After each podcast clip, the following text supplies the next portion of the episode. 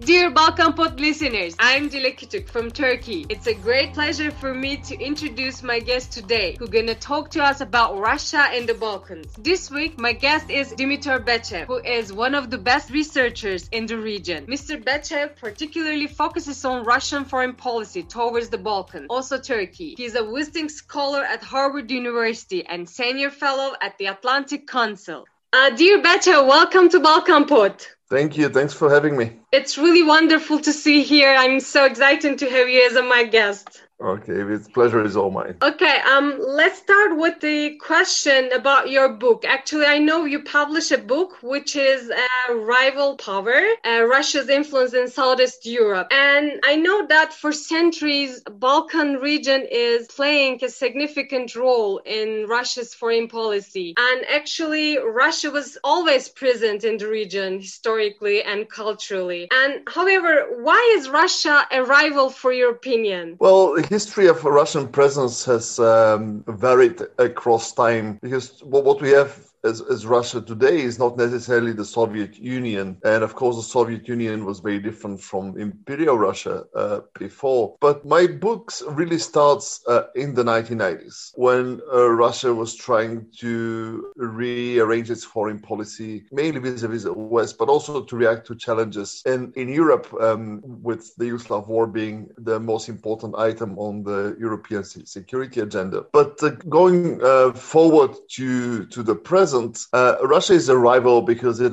has uh, elected to intervene in Southeast Europe as a way to make life difficult for NATO, but also for the EU to compete with uh, the West. EU um, look at the weak spots on the Western periphery and project your influence uh, in order to gain uh, geopolitical leverage. So this is very shortly what Russia's game in the region has been. Russia doesn't have that much by way of either economic or military resources. It's not uh, a big presence on regional in, in the regional economies, except for the energy sector. It does have troops in in the Balkans, in contrast to the 1990s and obviously to the Cold War period. But uh, it exploits all kinds of opportunities in the region, from pro-Russian and anti-Western public opinion in some countries to uh, friendly business and political elites, and also to general distrust uh, in institutions and, and, and to the West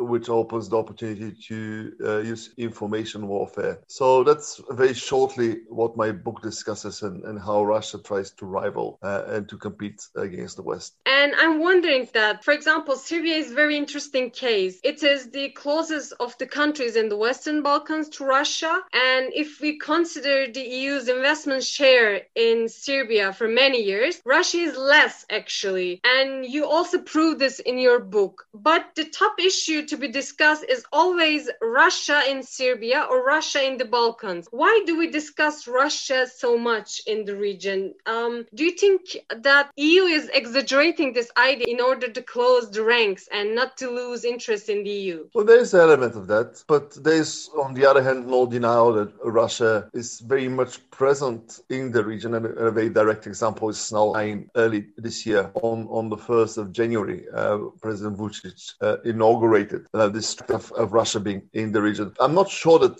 the EU is as concerned these days about Russian presence as it was later on uh, in the middle of the, uh, the 2010s. There've, there's been a learning process, and now policymakers, but also analysts, are aware of um, what Russia does, but also the limits of, of Russian presence. Uh, what I notice lately, of course, is uh, the growing interest in China's expansion into the region. That, of course, now with the COVID 19 pandemic uh, has become very, very visible, including in countries like uh, Serbia.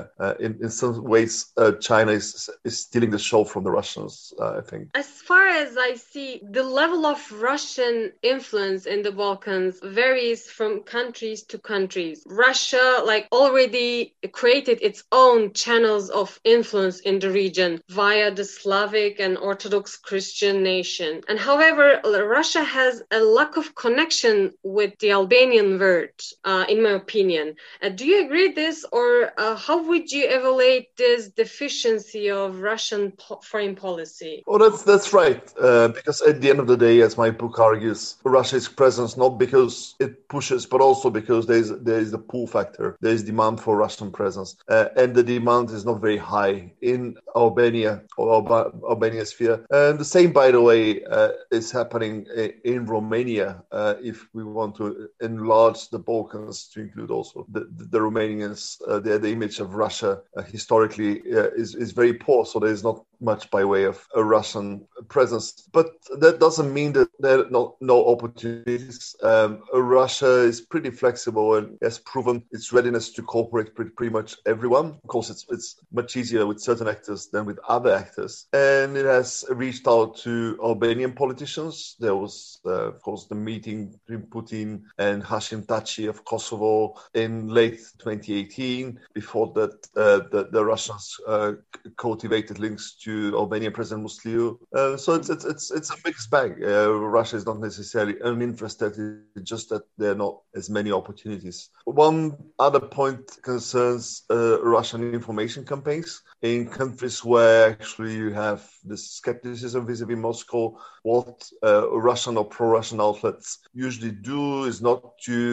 convey the image to popularize Russia as an alternative to the West, but actually to uh, portray West in negative light. So it's not that much a positive campaign uh, to burnish Russia's image uh, rather than denigrating uh, the West. And that works also in Romania and in Albania, for, for instance, if you say that the West is promoting undermining conservative traditional values uh, that serves the, the Russian agenda of, of promoting discord and, and, also this distrust. So again, um, there's an element of flexibility in Russian policy. And we know that uh, Russia is one of the most important oil and gas exporter country in the world, and especially in the Balkans. It's like um, energy powerhouse, let's say. Um, anyway, uh, currently Turkish Stream or let's say Balkan Stream is very heated topic in the region. How would you evaluate this project in terms of socio-economic and political impact? Well, it's more of the same because it doesn't change the structure of the market. It's, it's the same volumes of gas uh, going into the region, but uh, the, the route has uh, been altered uh, rather than through Ukraine and Romania and through Hungary in, in Serbia's case. Now it's through Turkey uh, and onwards, but essentially this is the same gas. Uh, what Russia is trying to do is to, of course, create uh, alternatives to Ukraine as a transit country, but also lock in demand uh, in Southeast Europe. But here's a caveat um, these are countries that do not consume large amounts of gas. I mean, Turkey, of course, is the big, big market in, in wider Southeast Europe. But if you look at Serbia or Bulgaria, even Greece, uh, these are relatively small volumes. They don't make a huge difference. The region's energy systems are based, or the energy mix is based on other sources, um, notably uh, coal. And there's not that much prospect, at least in the short term, that demand for gas uh, will rise.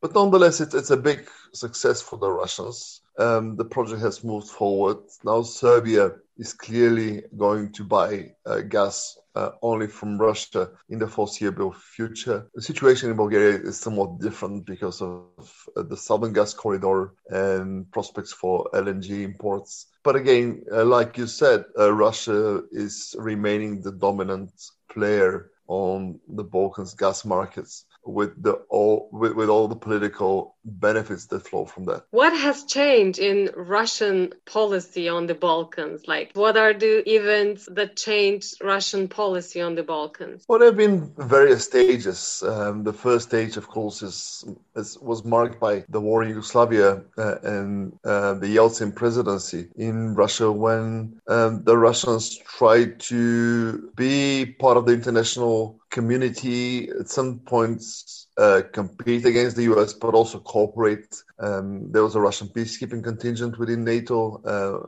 when Bosnia welcomed SFOR and IFOR before. So that was Russia uh, tried to be a security provider. Then, when Putin came around, he actually downscaled Russia's commitments to the region. Uh, he was the one pulling out uh, Russian peacekeepers from Bosnia as well as Kosovo in 2003. And even if lots of people are saying that the Kosovo intervention, when Russia got slighted by the West and couldn't prevent bombing, shapes uh, Putin's mindset. His actions uh, later on suggest that he was not terribly interested in this region. He thought Russia's policy needed to be elsewhere. But uh, in the 2000s, Russia, of course, re-engaged, ended up re-engaging in in the region because of all those energy transit projects, uh, South Stream first and foremost, uh, which is the predecessor of Turk Stream. The point uh, about the 90s, but also the 2000s, uh, as well as as the present, uh, and I'll get to this n- new stage that we are now in, is that it's not uh, about Russia in the Balkans. It's always about Russia and the West. Uh, and the Balkans is a chapter in, in a bigger story about overall strategic relations between Russia on the one hand and EU and the US on the other. With energy in the 2000s, it was conceived as a more cooperative relationship, and not necessarily competitive, because uh, a lot of Western companies were all also part of uh, those projects. Um, Russia was a difficult partner, but a partner nonetheless. Uh, that essentially changed with the Ukraine crisis, and this is the third stage uh, that we are still living in of Russia's policy in the Balkans, where Russia uh, switched to a more competitive mode because it saw the West as a as an essential threat, uh, both NATO but also the EU. Um, that was not the case before. EU was not seen as a as a threatening force, but with Ukraine, Putin changed his mind, or in the build-up to Ukraine as well. But uh, the point about the Balkans is that the relationship on the ground in the region became much more competitive in the 2010s and we're still living in this era where Russia, as I said, is trying to bring to bear all kinds of leverage, political, economic, and so on and so forth, to put a spanner in the works of the West to prevent NATO, but also EU enlargement, to develop links to local elites and and publics, and to uh, position itself and also act as an alternative to the West. And that's something new that was not the case in previous stages, I think. Turkey and Russia can cooperate in the region. Like, what are their common and different points for you? Well, the common point is that they're not the West. Uh, like uh, Russia, Turkey has redefined itself as a, a independent player, a separate center of power with its own interests and policies in the region. Uh, but there, are, of course, very uh, critical differences. One thing that I never try to say to interlocutors but it's uh, policy analysts or decision makers, is that Turkey is part of the region.